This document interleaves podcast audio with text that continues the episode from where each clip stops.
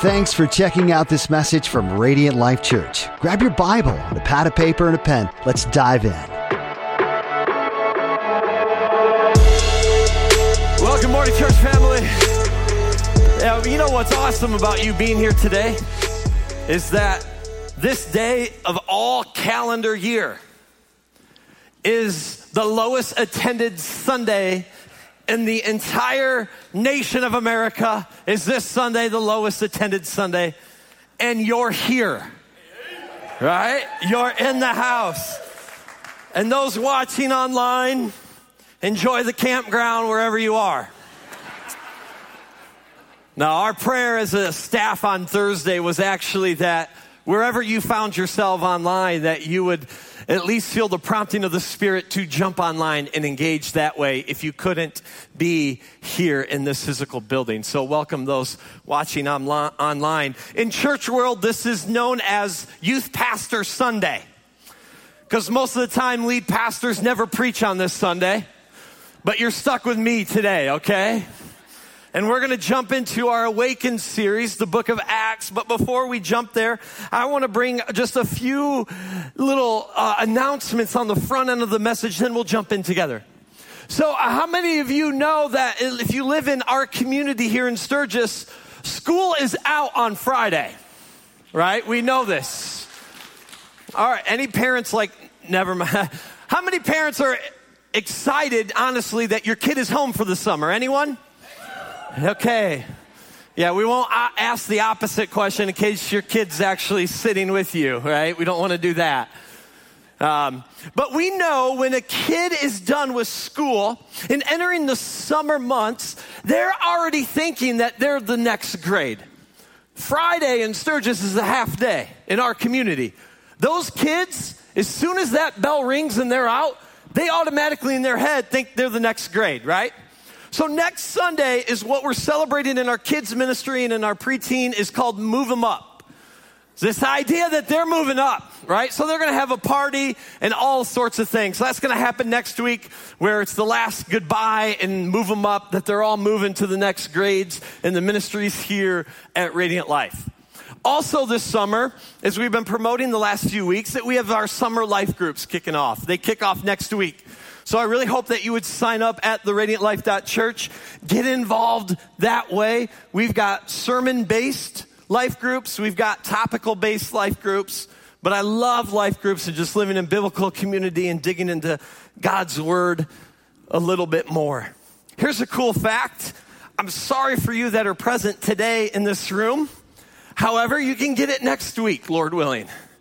We have these that we're selling at cost they are the CSB Scripture Notebook on Mark. Because starting next week, we are jumping into the book of Mark all summer. Mark has 16 weeks. There are technically in June, July, and August, there are 14 weeks.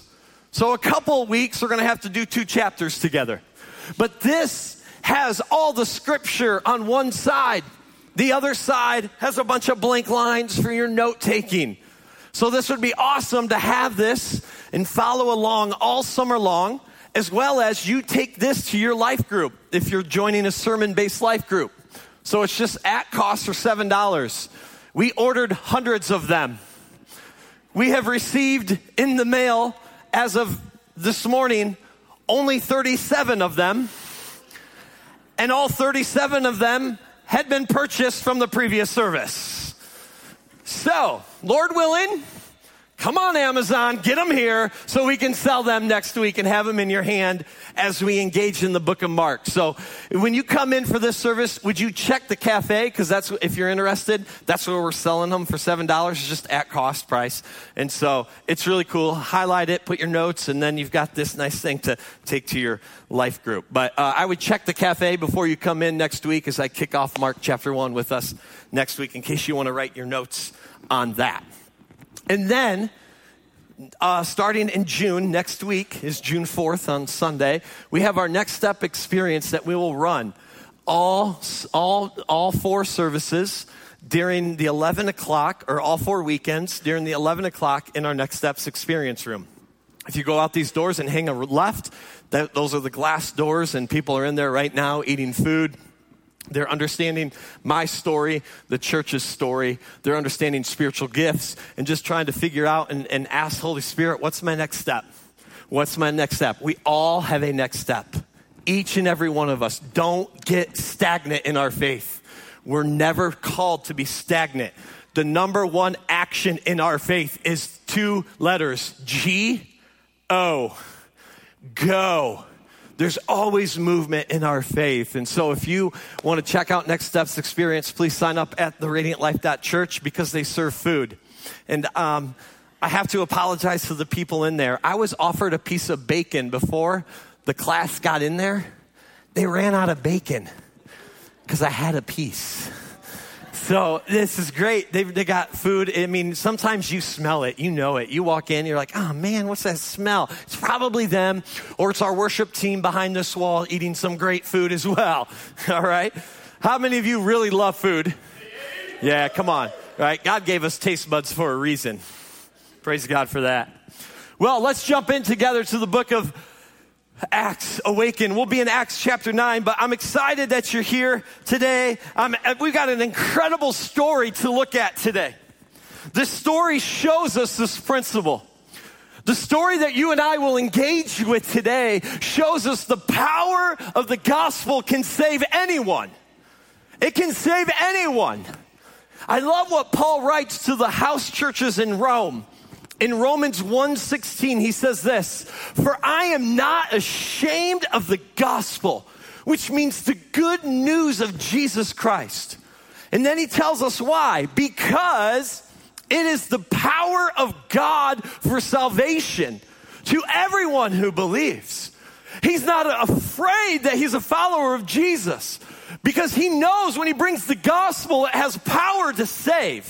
Because God can save anyone. Amen, friends? Come on, God can save anyone.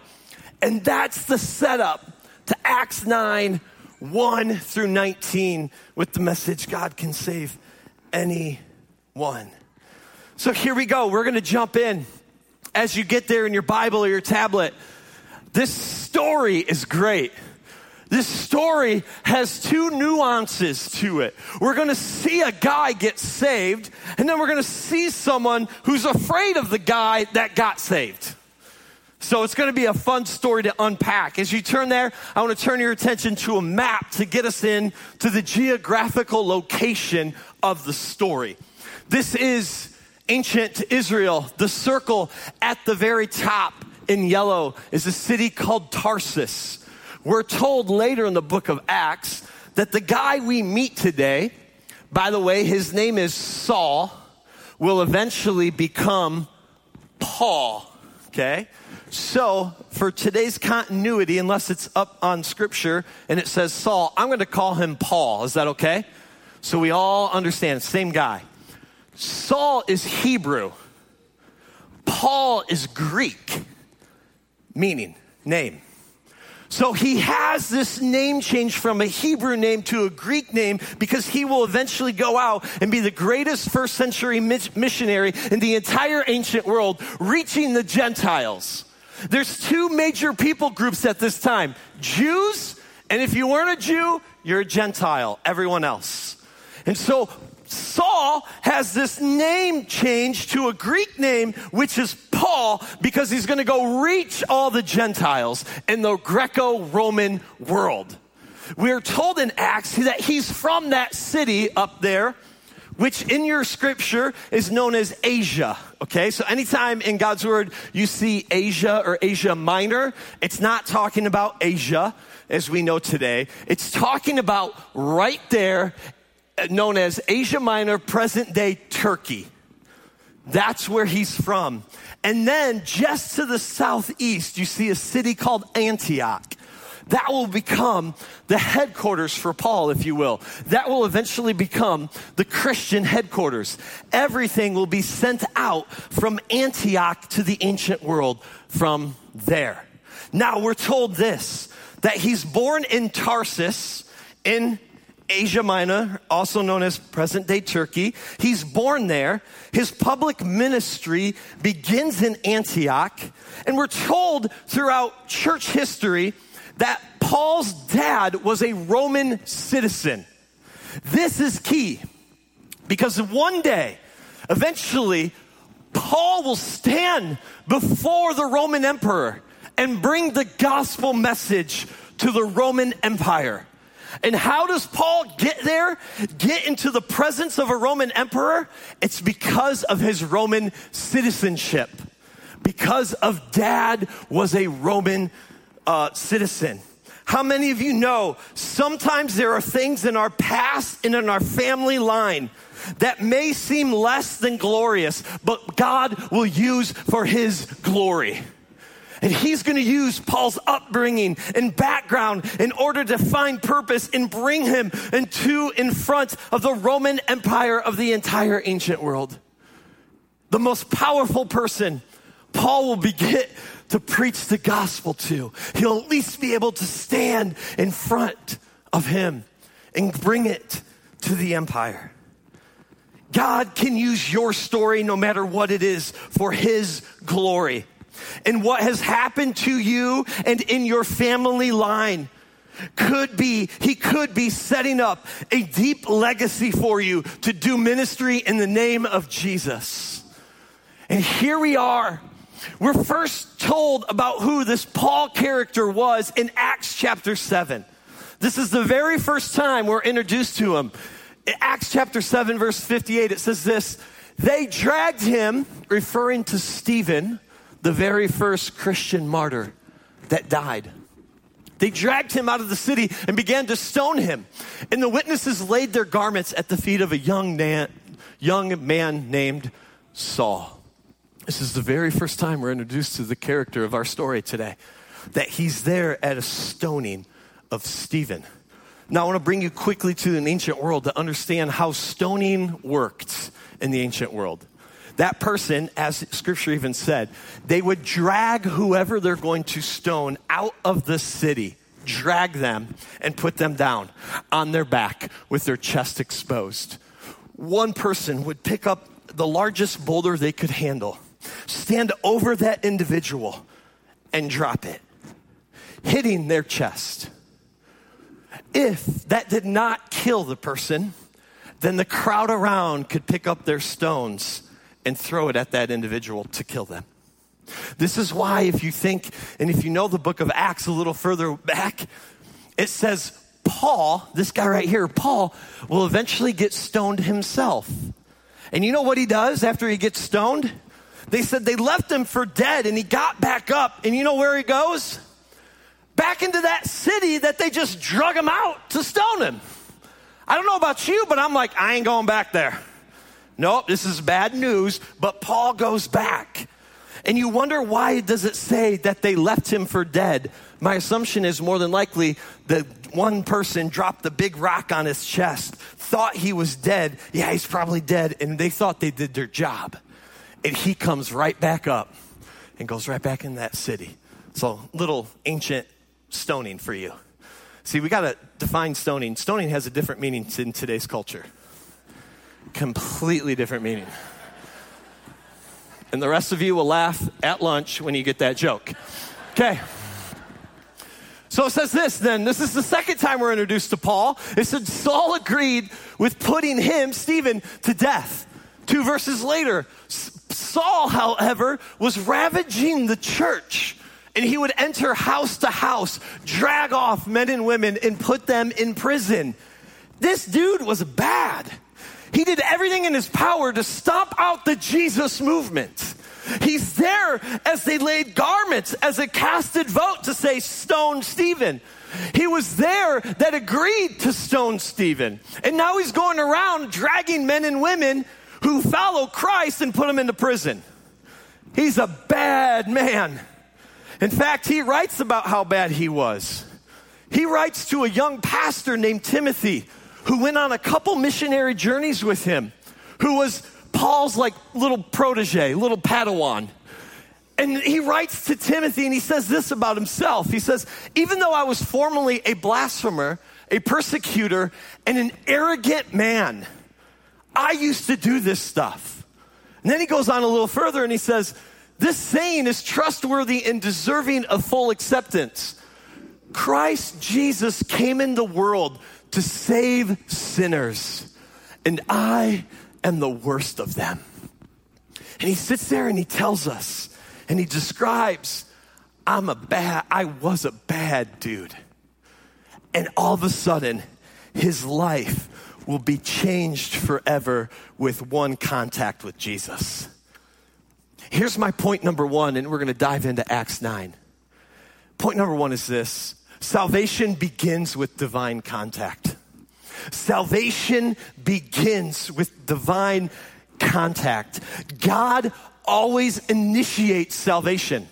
We looked at this last week. I told us the theological term. If you were here last week, you remember what that theological term was? Where the Holy Spirit works in someone's heart prior to salvation. It's known as what? You remember it? Prevenient grace that there is a working already on the hearts of men and women that you and I are called to then to bring the gospel message to. He's working. Salvation always begins with the working of God on someone's life. And here he is. There is a working that's going to happen. And the story picks up with this map that we have Paul and he's traveling from Jerusalem to Damascus with papers in hand to arrest Christians. And that is about 140 miles. In other words, on foot, that is a week's journey. That's a long way to walk. 140 miles. You must have passion to put Christians into prison if you're willing to go 140 miles on foot, ready to put people in jail.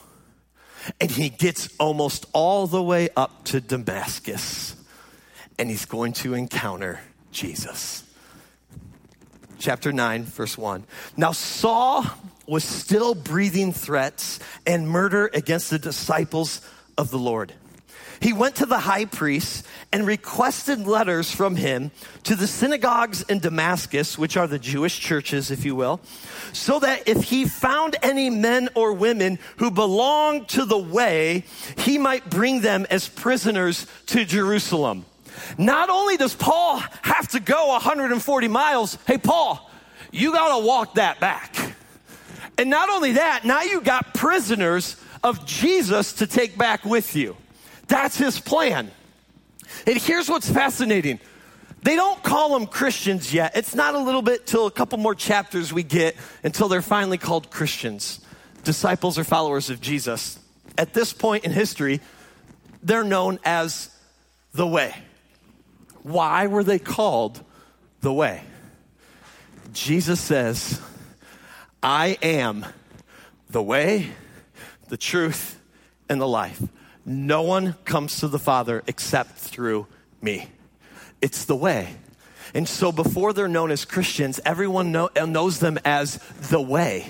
The way. They have a way of life, of following after this Jesus. Come on now. How many of you know Christianity is more than a belief, but a way of living? It's more than just this head knowledge, but it's my life that follows after this Christ. It's my life that he, what he does, I do that I'm a disciple of him, I'm a follower of him. It's not just I believe here, but it's a heart transformation and a way of life. This is why they're known as the way at first. Now, I do want to shout out a little disclaimer because I don't want you to now start looking up the way. Because the Way International now is a cult, okay? They've gone wild, they have an organization, and they've taken it off the rails. So don't start going, oh, I'm going to look up the way. Stay far away. Now, okay? So, looking, oh, yeah. It's always not just head knowledge, but it's a way of life. Anytime someone comes to Jesus, there's always a U turn moment. There's always that moment to say, I was going this way and I got to turn around and I'm going this way now. There is a U turn moment in the life of every follower of Jesus, and Paul is about to hit his U turn moment. Verse 3 As he traveled, he was nearing Damascus. A light from heaven suddenly flashed around him. Falling to the ground, he heard a verse, voice saying to him, Saul, Saul, why are you persecuting me? Here's a guy that doesn't believe in this Jesus, but wants to stop this Jesus thing out. And he hears him Saul, Saul, why are you persecuting me? He hears the voice of Jesus.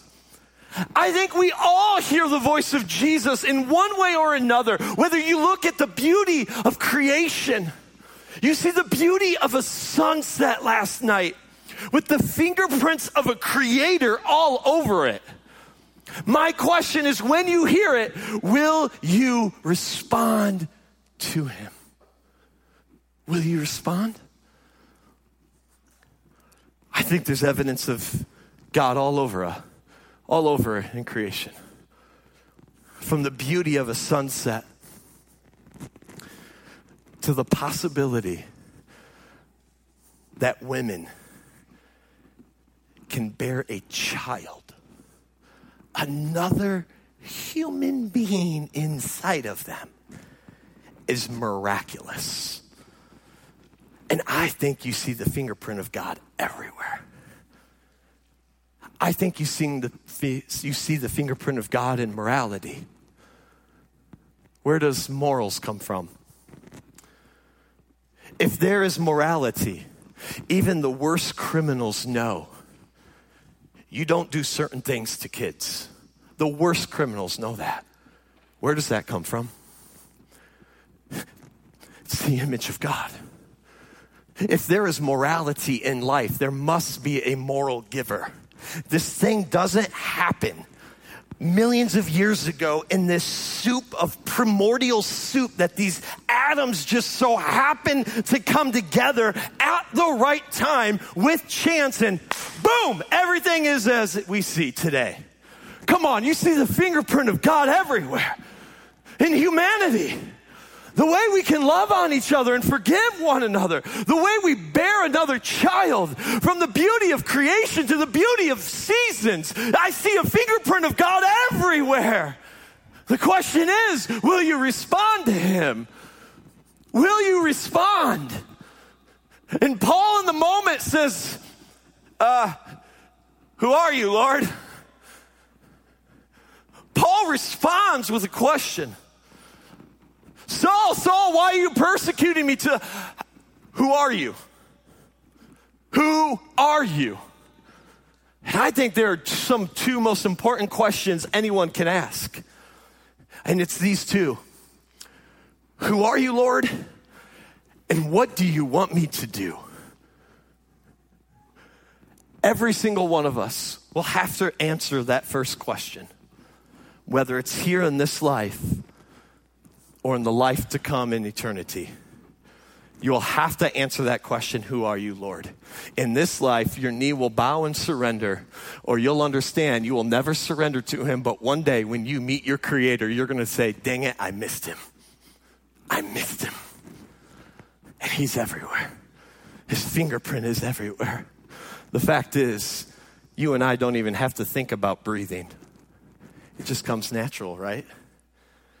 Wouldn't that be weird if you actually had to think that I have to, like, okay, now inhale and exhale, now inhale again and exhale? That is a miracle.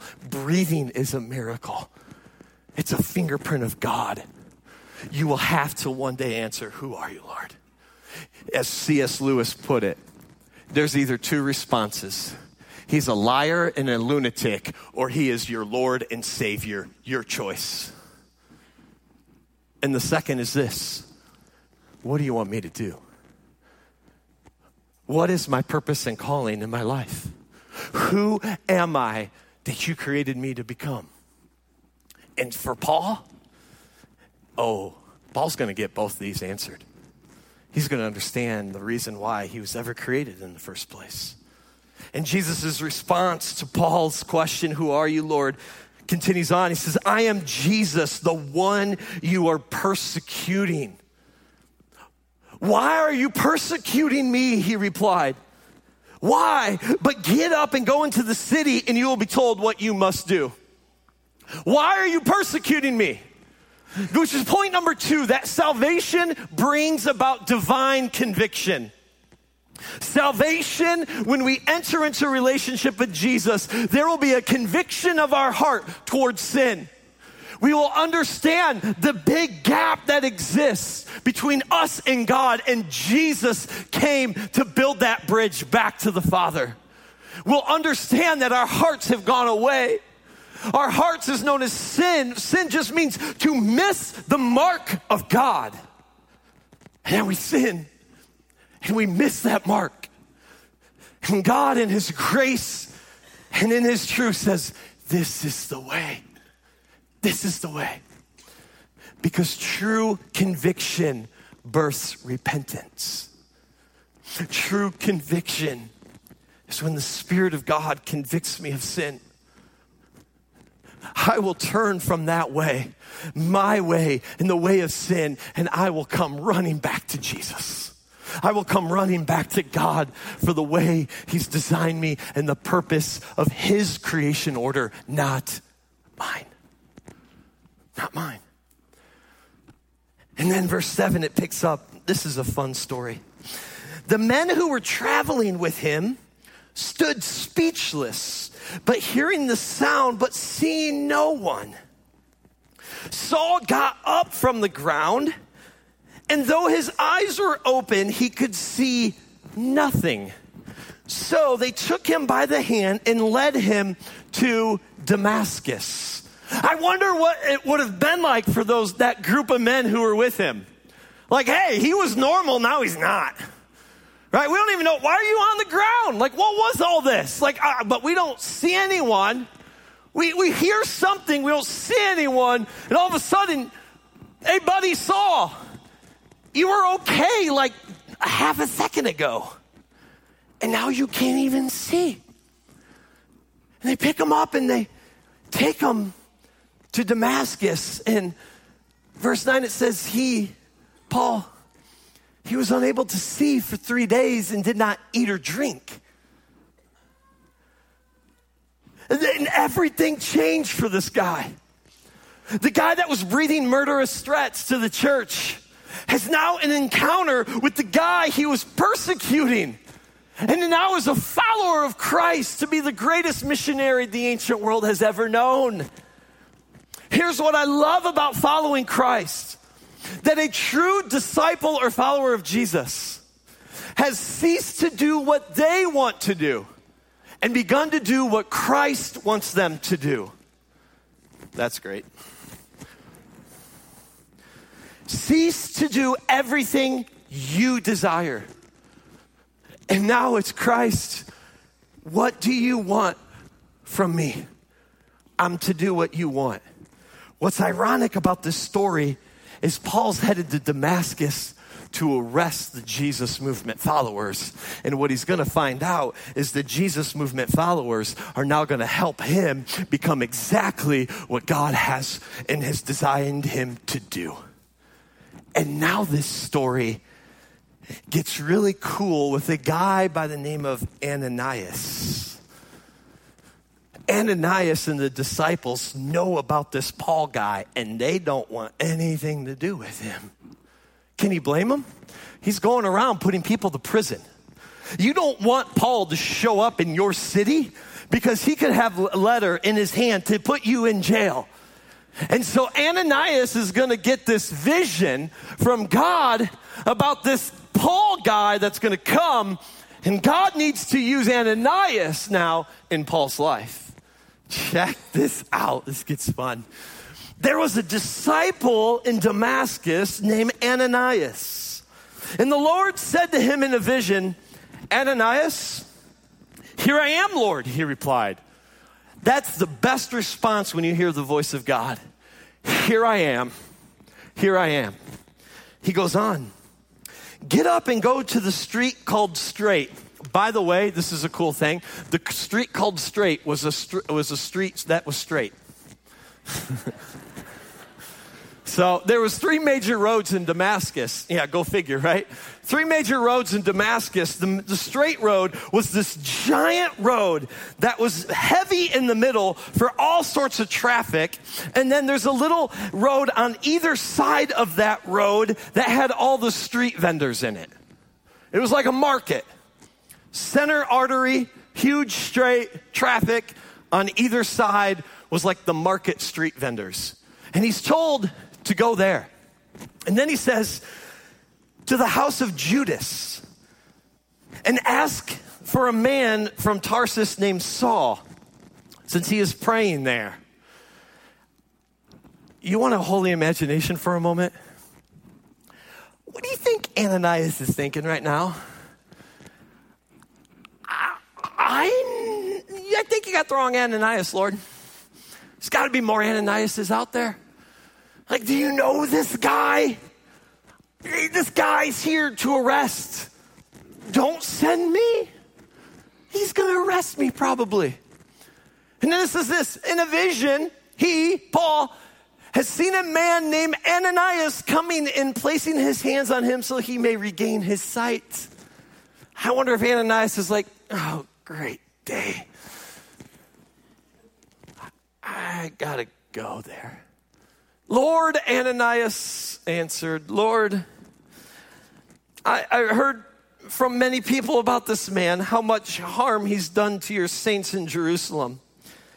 And Lord, in case the Lord did not know this, he has authority here from the chief priest to arrest all who call on your name. How many of you have wondered sometimes, God, are you sending the right person? Are you sure it's me? I wonder how many Christians go, God, I'm not quite qualified for this. Listen, God doesn't call the qualified, He'll equip the called.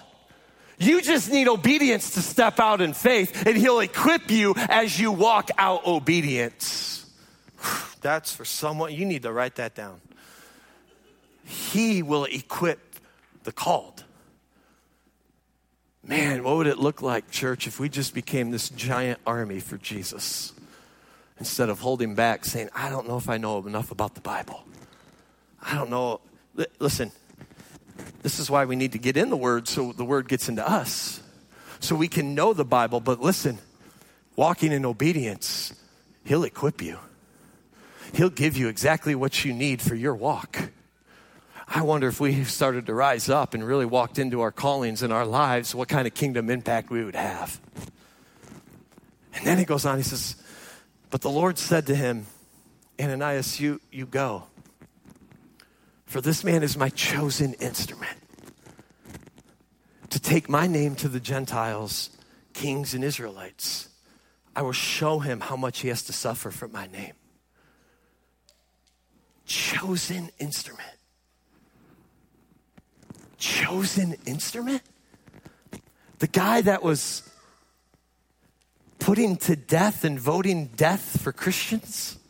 The guy that's still ravaging the church, the guy that blasphemy, that arrogant man, is your chosen instrument? Because Ananias doesn't know quite yet. Paul's had an encounter with Jesus. And know this we're transformed by Jesus, but we're also transformed for Jesus. And Paul, you've got a mission. You are my chosen instrument. You are transformed for me to go and bring the gospel to the Gentiles. And my message will spread in the entire world today. Two thirds of your New Testament has, was written by this man who once wanted to stop the Jesus movement. Was written by him. Which leads us to the third and final thought salvation builds to divine change. Salvation builds to divine change. You got to know this Jesus always transforms. When we encounter Jesus, you are never left the same. You will walk differently. The story says Ananias, he gets there. I wonder the moment that Ananias walks into that room, if he isn't just slightly nervous It says Ananias went and he entered the house. He placed his hands on him and said, Get these two words Brother Saul.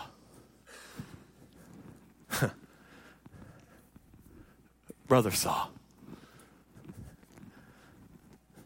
Saul, you are no longer persecuting Jesus. You now belong to the family of Jesus. And you are now Brother Saul. The beauty is, no matter where we've been in this life, no matter what we've done, God's grace and mercy is bigger than all of our mess. And He's come to save us, and He can save anyone. And when you have an encounter with Jesus, welcome to the family of God, brother and sister. This is a family. He says, Brother Saul, he goes on, the Lord Jesus, who appeared to you on the road you were traveling, has sent me. He sent me that you may regain your sight and be filled with the Holy Spirit. Who's God sending you to? Are you willing to be an Ananias to a Paul? Are you willing to be an Ananias to a Paul? Are you willing to even engage a Paul? Are you willing to be sent? And then it goes at, at once. Check this out. This, this must be crazy to be there. At once, something like scales fell from his eyes. I don't know what that looks like. I don't know what that is, but I mean, that was pretty cool. Something like scales fell from his eyes. He regained his sight. He got up and was baptized. And after taking some food, he regained his strength. I'm going to tell you two things. Number one, this is a story of how God can save anyone. And it's a story about how God will use you, Ananias, to be sent out to go reach the Pauls in this world. God can save anyone. His grace and His mercy is bigger than all of our sins. Praise be to Jesus. Amen. I want you to sit back and watch this testimony. Hear this testimony of a moment how Jesus changed this man's life. Hi, my name is Jeremy Woke. I'm 34 years old, and uh, this is my story.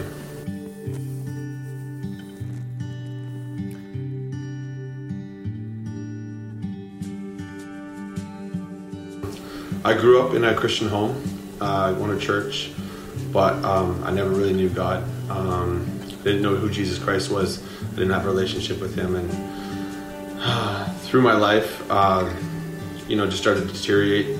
Um, got into drugs, got into alcohol, um, left the church for about 15 years or so, um, and then just really just, uh, just self sabotage through my life, um, just trying to find, trying to fill a void that uh, had been in my heart the entire time.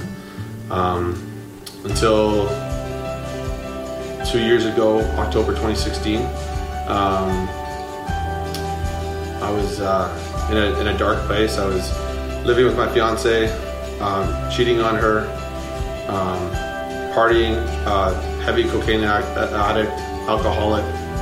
Um, just wasn't a very good person. And uh, yeah, Thanksgiving uh, in 2016, I just encountered God. I, I, went to my parents' house. They were having a Thanksgiving party where almost 30 people from our church were there. And um, yeah, the Holy Spirit was so thick. The presence of, the, of, God was so thick there that He just removed the scales from my eyes and and and revealed to me how I was living my life. And uh, after that, um, I just went home shaking with my fiance at the time, and uh, you know, confessed to her about my addictions and about uh, about the affair that I was having. Um, we broke up, um, and uh, I moved back home to my parents' house. And uh, two weeks later, I found myself in church, and my pastor is preaching the, about the transforming power of Jesus Christ's love. And in a moment, uh, Jesus came and filled my heart with His love and uh, removed all my obsessions over alcohol, pornography, sex addiction, um, drugs. Removed it all um, and have had the most freeing, unbelievable life since that time. Um, the walk through the transformation has been painful at times, but so worth it because the stuff, the work, the stuff that he's worked me through has made me a better man. taught me how to love, taught me how to be loved. Um, and I just owe my whole life to him. Um, since that day, he's taken me on uh, to Uganda to preach the gospel on a crusade. Uh, I was in Ecuador helping build a missionary's house. I was just in Brazil uh, preaching the gospel on the streets with some people, and now I'm at BSSM. And he set a fire inside of me that no one can extinguish. I just hope this will encourage you.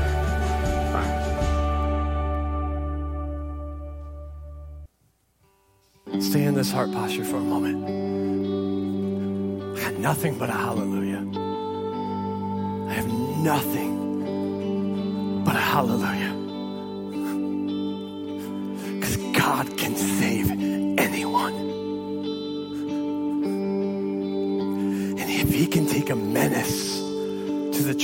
Make him the greatest missionary, He can take the addict and make him an ambassador for Him and he can take all your failures and make you a follower of him because God can save anyone.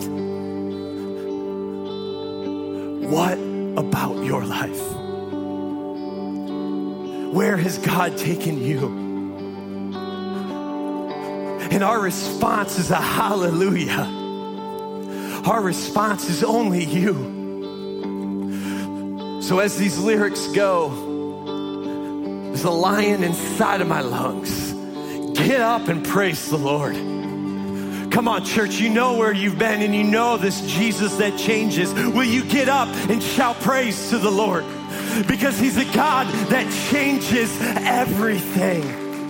So may the lion inside of your lungs come and praise Jesus because with Jesus, He changes everything. Thanks for listening to this message from Radiant Life Church. To get to know us better, check out theradiantlife.church. Be sure to follow us on Facebook, YouTube, and Instagram.